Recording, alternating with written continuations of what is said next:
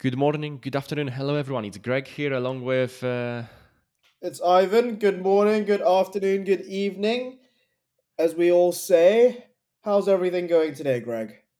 For me, it's amazing. The weather's finally getting back to what it's like in England, so I think we're getting back to our normal expectations and, uh, well, keeping busy in general. We've got some interesting things I think to talk to you about today. But how are you doing?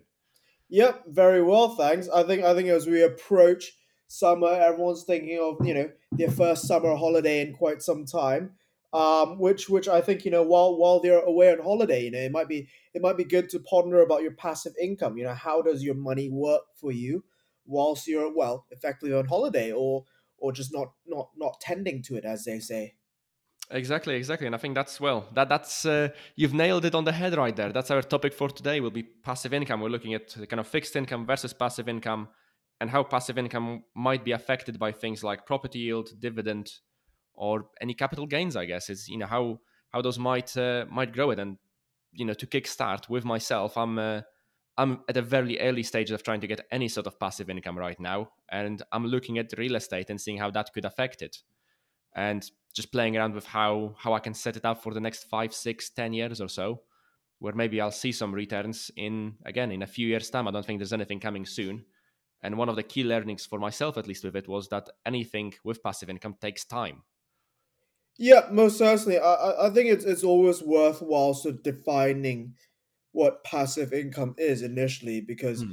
passive income is theoretically a a asset that just creates a yield, continuous yield, um, as uh, uh, through your holding time. So this yield is effectively the income or the money that it generates that that gets distributed to you as the owner of the asset over time.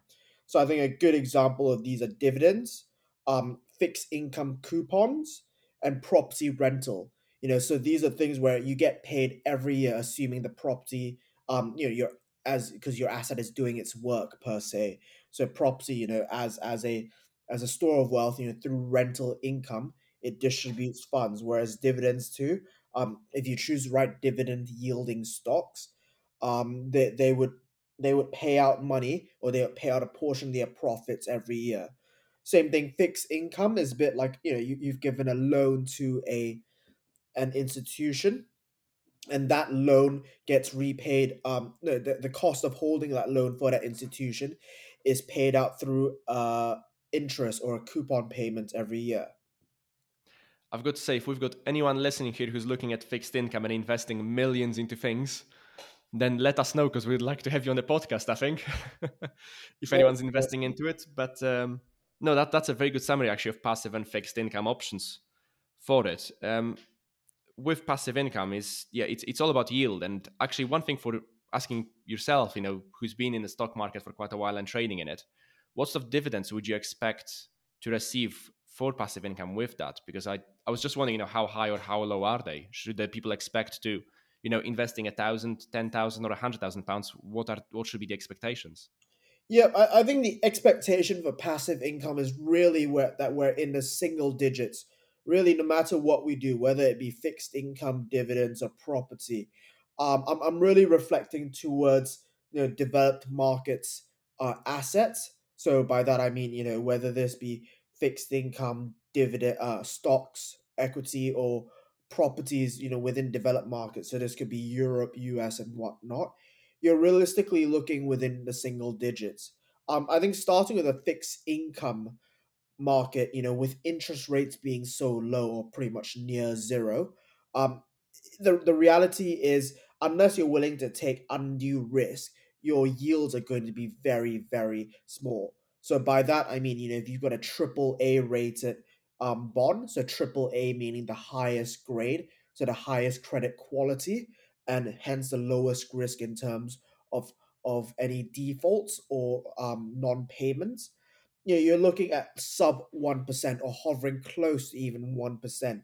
But then as you slowly peel back and go down the credit structure, so for example, triple B minus, which is the the barrier between um, investment grade and junk, you know, at triple B, you're still yielding just over 1%, um, maybe 2%, depending on which specific names. So the reality is these are still very, very thin um, yielding numbers when we move to dividends too, I think it's it's quite an open pot in terms of which which area you target. Um, to to look it up, we can check the average dividend of the um of the FTSE 100, for example, which has let me look it up. I believe it's somewhere in the, the single digits too. Yeah, I'm trying to remember. I think Coca Cola was around four or six percent. I think somewhere around that, but I'd have to check. Yeah, so so the FTSE 100, which is the 100 largest uh, UK companies uh, listed, has an average yield of 3.5%. Hmm. But the reality is, it it's really depends on which stock you choose because there are some lines, for example, your tobacco stocks. Um, so I believe Philip Morris and whatnot has about a 10% yield, principally because they are such a highly cash generative business. However, their stock prices have been hit hard due to pretty much being unloved for ESG, so environmental, social governance governance reasons um, pe- people don't want to hold effectively tobacco stocks because you're supporting smoking and whatnot. So a lot of large pension funds, a lot of institutional funds have simply outright just just um, banned or, or, or, or sold out of their holdings.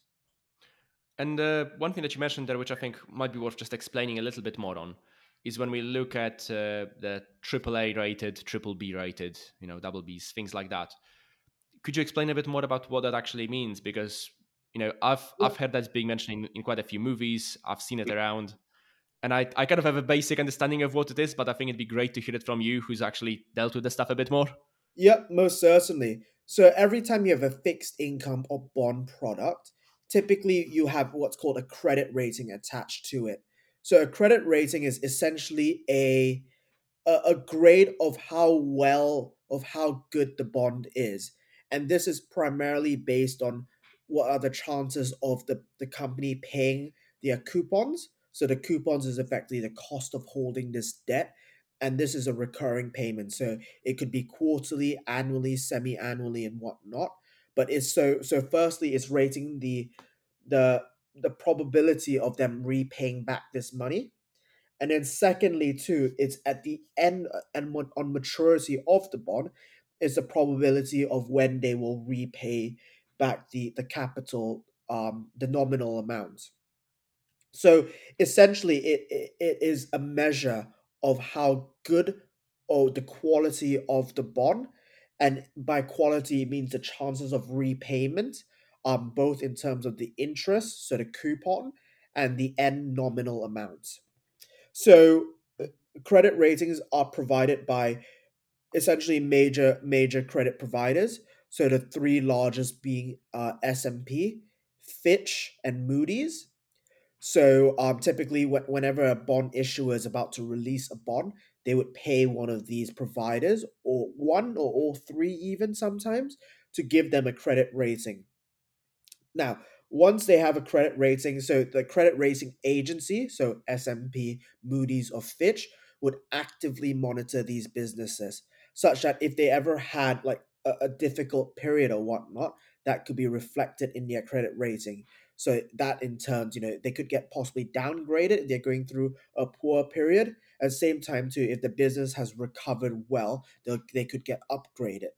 So triple A being the best, and it goes all the way down to what we call junk.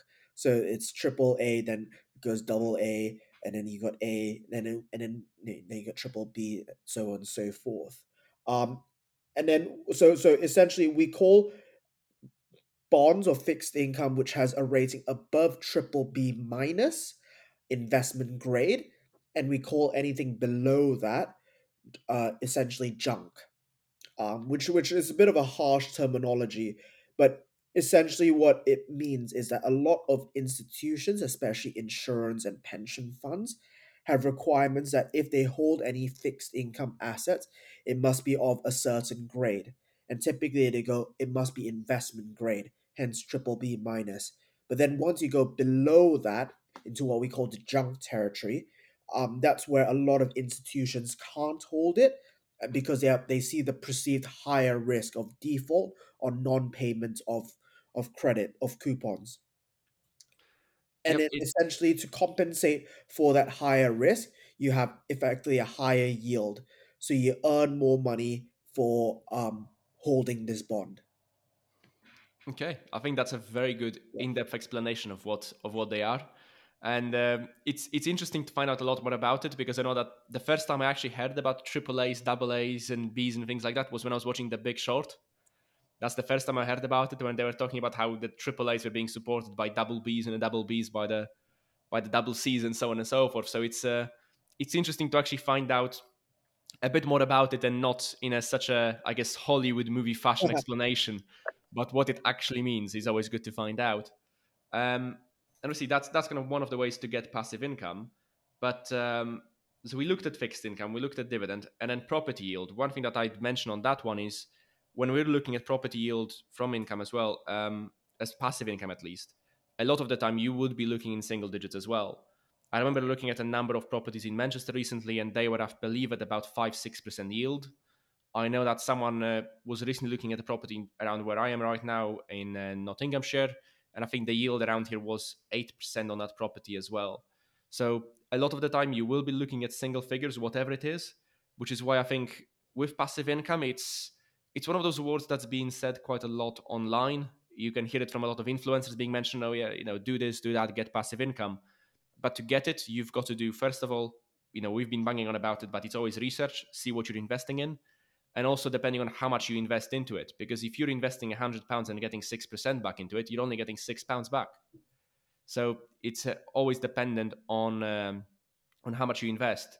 But then there's always the possibility of compound interest on top of it. So if you invest that that six pounds and you invest it back, you've got 106 pounds, which then generates you six pounds on six percent on top of that. So I think that's another interesting thing that that maybe you've got probably a far better explanation than I do, Ivan, on that, that compound interest. That's very true. So compounding or, or pretty much reinvesting your your income is is a great way of just slowly um expanding your wealth by ensuring that any money that comes out of your investments gets reinvested.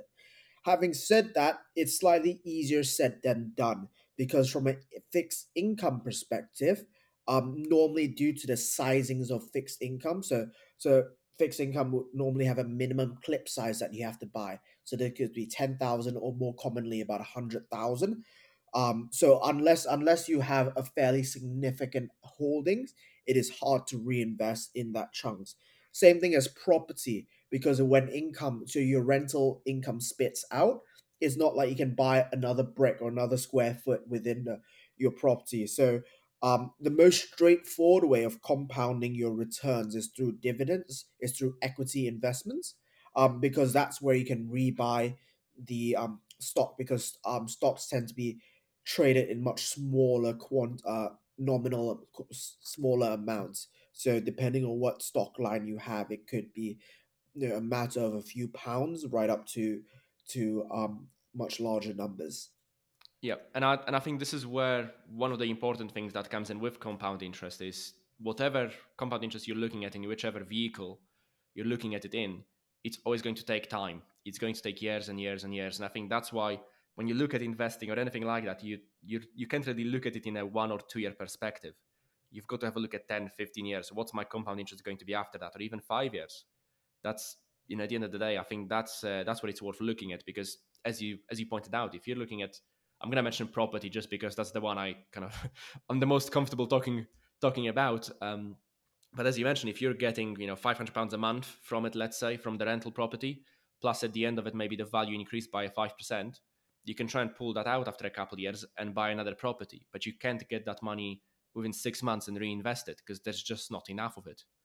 So you have to look at it in terms of years and years and years and planning it out. So these things do take time to get uh, to get going right if you are looking to live off of passive income, that is, it is going to take ages, if, if it's even ever, ever possible.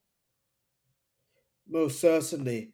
Um, so I, I think I think expanding on from that, it it's really seeing how your passive income fits into the greater portfolio. In terms of passive income portfolios, this tend to be a lot of the more safer assets to some degree because by having a passive income, you're effectively de-risking your investment because it creates a return, hence an active return, versus something which would sit there and um and you'd you'd have to wait you know years or time to really unlock value. So passive income is really seen as as as a jet in, in a very generalized format the more greatest or de-risked portion of your portfolio and then you'd likely complement that with higher risk assets in other areas which we'll expand on in other podcasts yeah definitely i think i think for today we've covered enough we've said enough technical terms, I think, for people to hopefully not get bored to death in the last 15 minutes. So thank you very much for listening. It's been uh, Greg and Ivan. And yeah, we'll we'll probably be here hopefully next week with some more topics. Um, and uh, yeah, we, will we'll speak to you guys soon. Thank you much for listening. Bye. Good night. Good evening. So long. Indeed. Brilliant. So, um, just before we wrap up, we have to do the um, the good old traditional disclaimer, as they say. So, all views expressed are our own personal views at this time, and not of any firms, and does not constitute any financial advice.